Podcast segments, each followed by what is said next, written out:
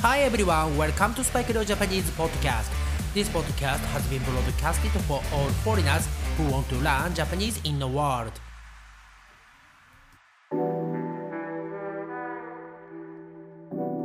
世界中の皆さん、こんにちは、こんばんは、おはようございます。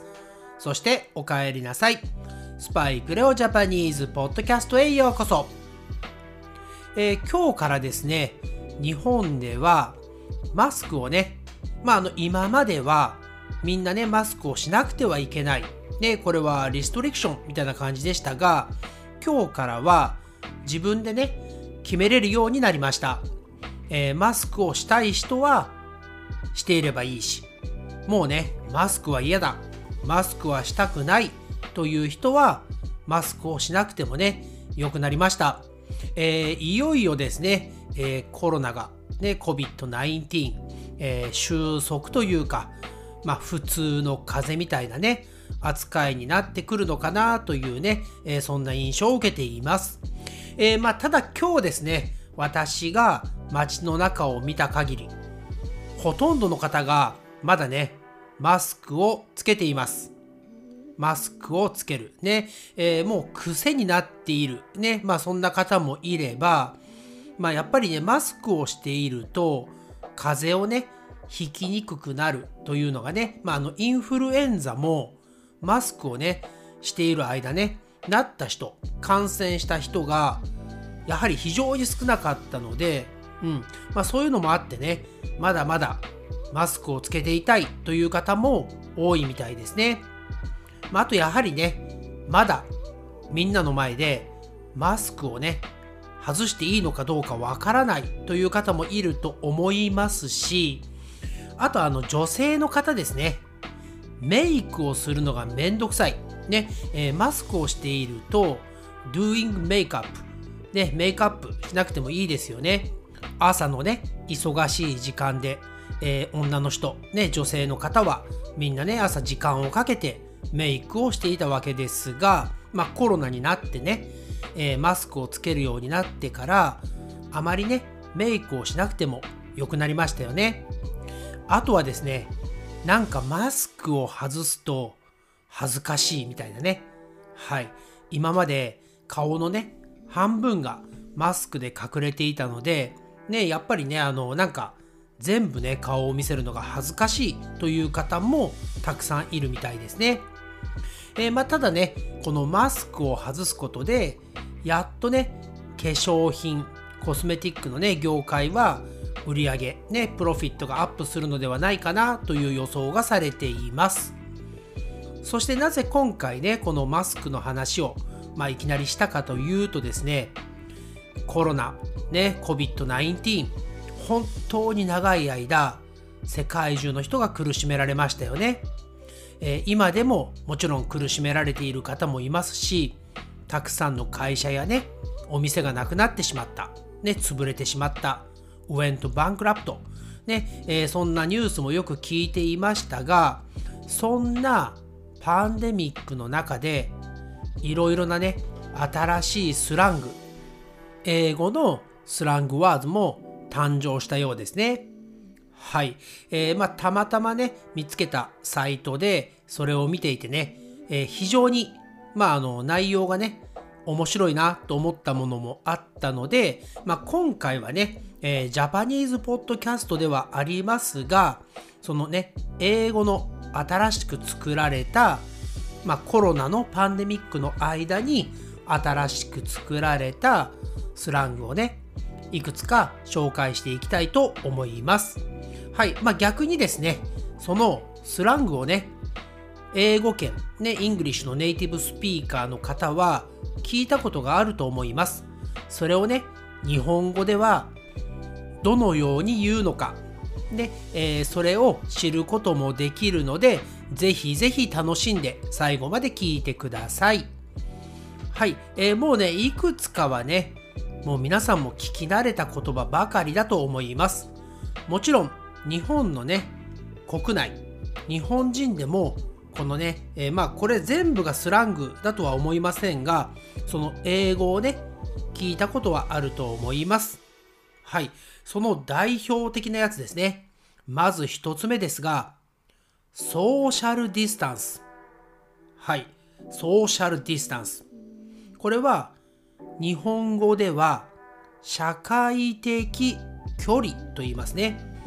はい、意味はですね、え、新型コロナウイルスがですね、え、ものすごくね、え、広がってしまったためにですね、まあ、あのこれよく聞きました。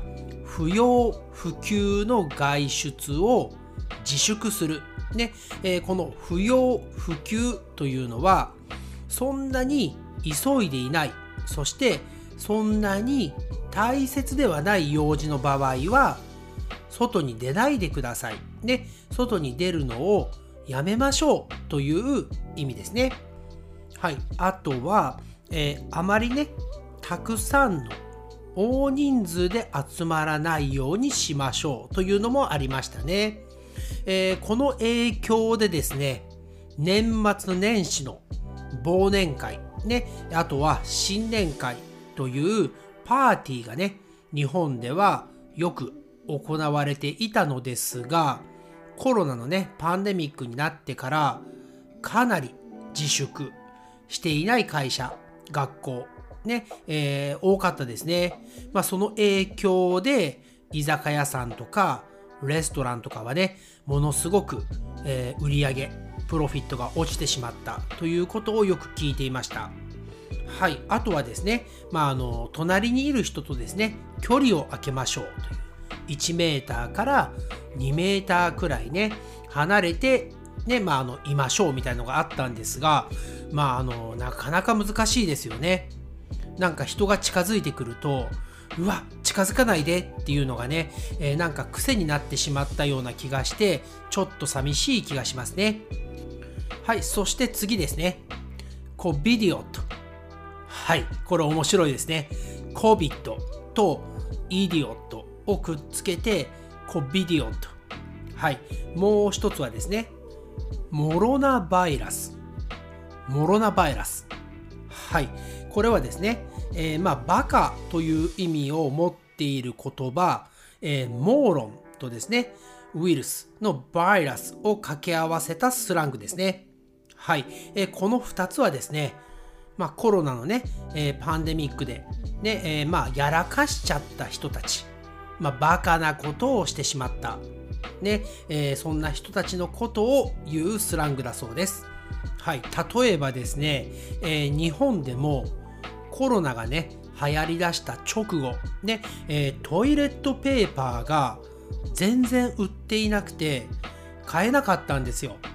あとは食べ物とかもですね、あのまあステイホームと言われて皆さん家にいるので自分のねあとは家族の食べる分だけを買えばいいのですがえ必要以上にねたくさん買ってあの日本語で買い占めと言いますがうんそんなにいらないでしょうっていうぐらいね買ってね自分が良ければ他の人はどうでもいいみたいなねそんな人が多かったですね。はい、えー、まあそういう人たちのことを、えー、コビディオとねコビディオとあとはモロナバイラスというそうですね。はい。そして次ですね。ロナ。はい。ロナ。これはもうコロナウイルスをアブリビエイトした言葉です。はい。日本語で言うと短縮した言葉になりますね。えー、まあ、ただ私はこれをね、日本では聞いたことはありません。もちろんさっきのあのコビデオットとかね、モロナバイラスという言葉も日本ではね、聞いたことがありません。はい、そして次ですね。これは WFH。はい。Do you know what WFH stands for? はい。この WFH というのは work from home ね、あの在宅勤務という意味ですね。はい。えー、まあコロナになってからですね、皆さんね、えー、家で自分の自宅で仕事をする、ね、そんな人が増えました。えー、まあただですね、海外に比べると日本はね、全然少なかったと思います。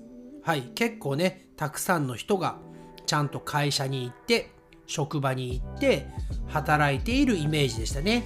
まあ、あのもちろんねあの会社もね日本の政府ガバメントも在宅をね進めてはいたのですが、まあ、なぜか日本ではですねあまり浸透しなかったですね。Work from Home WFH これも私は初めて聞きました。はい。そしてですね、これ結構面白かったのですが、あのコロナのね、パンデミック中、ね、自宅隔離中と言いますが、コレンティーンですね。はい。その間にできた子供たち。はい。まああのね、自宅にいるので、どうしてもね、お父さんとかお母さん、ね、えー、まあ男の人、女の人、はい、ボーイフレンド、ガールフレンド、えー、一緒にいる時間が増えますよね。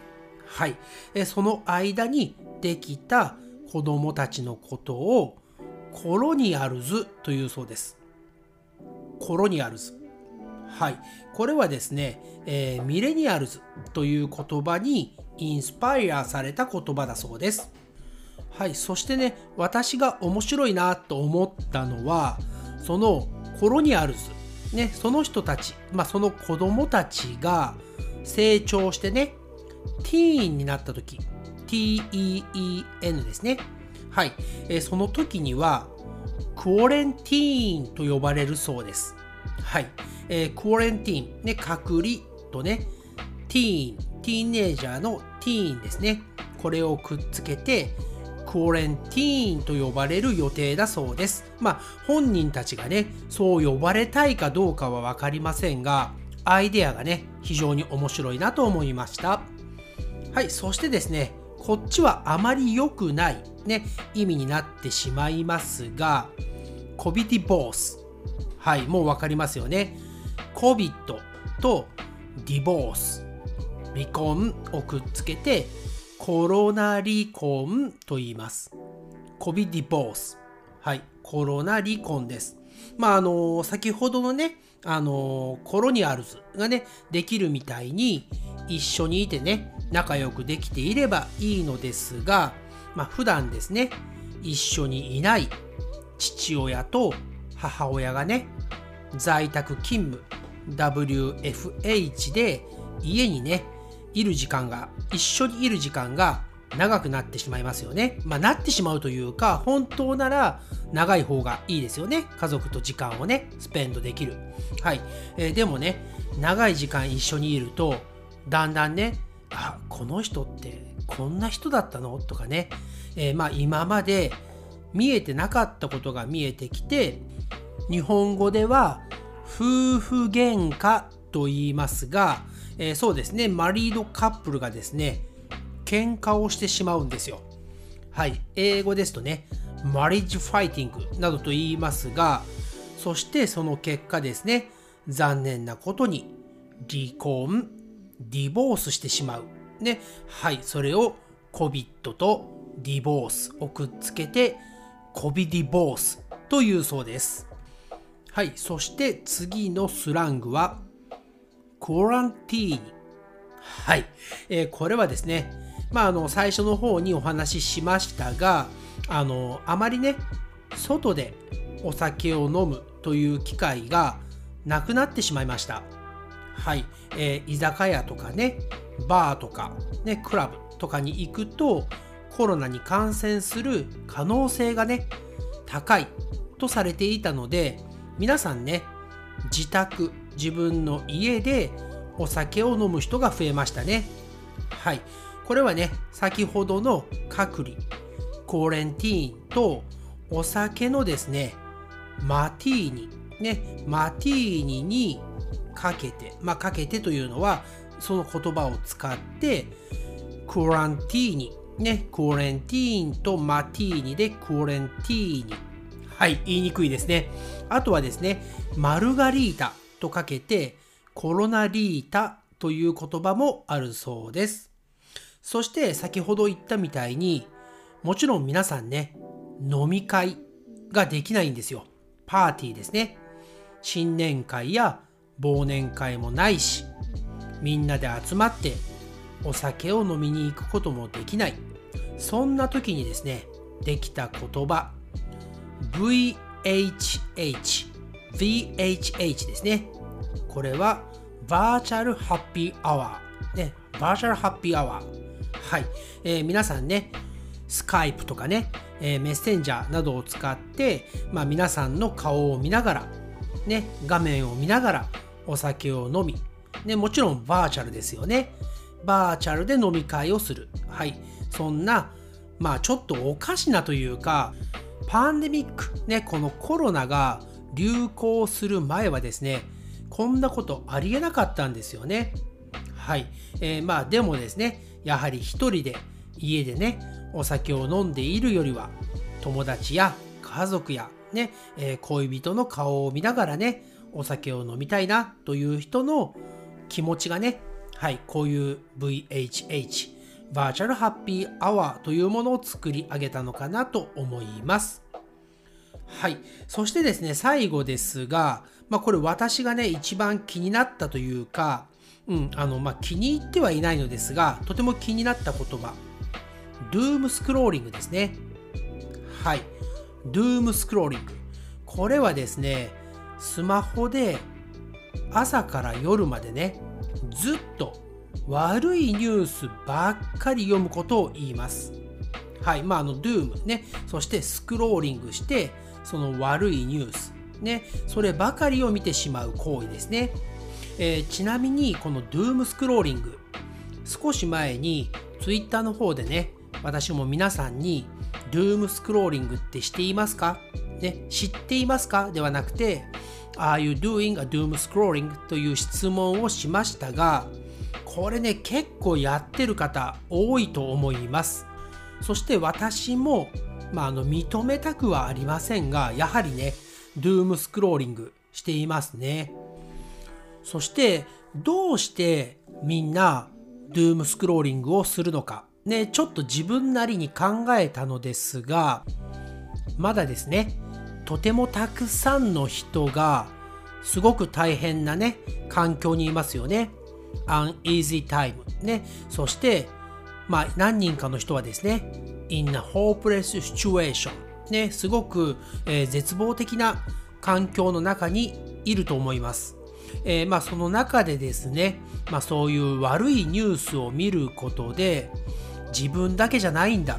ね、こんなに苦しいのは自分だけじゃなくて世界中にはねもっと苦しんでいる人もいるとかね、えー、まあそうやって、まあ、一生懸命自分でね理解しているのかなとかですね。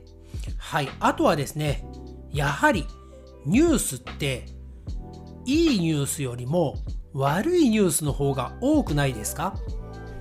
私もね毎朝あのドゥームスクローリングが目的ではなくて朝ねえー、まあ全てのニュースをねチェックするようにしているのですが圧倒的に悲しいニュースや悪いニュースの方が多いですね。あまりいいニュースって見かけないんですよね。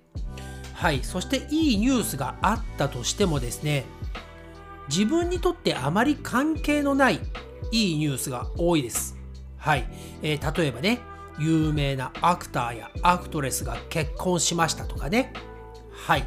まああのね、野球で今 WBC やっていますが、まあそれに勝った、ね、日本が勝ちました。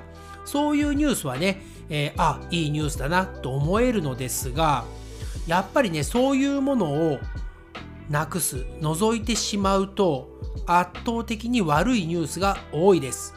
はい。えー、まあね、あのニュースをただチェックしているつもりが気がついたらドゥームスクローリングしている。ね、そんなことになっている人も多いと思います。はい、というわけでですね、今回のエピソード255、エピソード251はですね、えー、コロナ禍、ね、コロナのパンデミックの中で生まれた新しい English、英語のスラングですね。それを日本語ではどのように説明するのかということをレッスンさせていただきました。はい、そうですね。まあ私もですね、できればマスクね、あまり好きではないので、明日からはですね、マスクを外してもね、良さそうな場所から外して、そしてマスクなしの生活にね、戻っていきたいと思っています。まあ、ただ皆さん、マスクするかしないかは皆さんがね、もちろん決めることです。ね、えー、誰かに、あの人まだマスクしてるよって言われたりとか、ね、え、あの人マスクしてないの？なんていうこともまだまだ言われそうですよね。でもね、決めるのは自分です。はい、自分の思ったように生きていきましょう。それではまた次のエピソードでお会いしましょう。はい、一旦ですね、JLPT 日本語能力試験の公式問題のね、えー、レッスン、少しね、間が空いてしまいましたが、少しずつやっていきますので、そちらの方もチェック、聞いてくださいね。それでは皆さん、チャンネル登録、サブスクライブと、書ける人はレビューよろしくお願いします。Thank you for listening to the episode and I'll speak to you again soon on this podcast. And please subscribe to this podcast and write me a review. It's gonna be a big help for me and for this podcast. Okay, bye for now. It's time to say じゃあねバイバイ Thanks again for listening to Spike No Japanese podcast. And I'll speak to you soon. But for now, it's time to say goodbye and see you next time.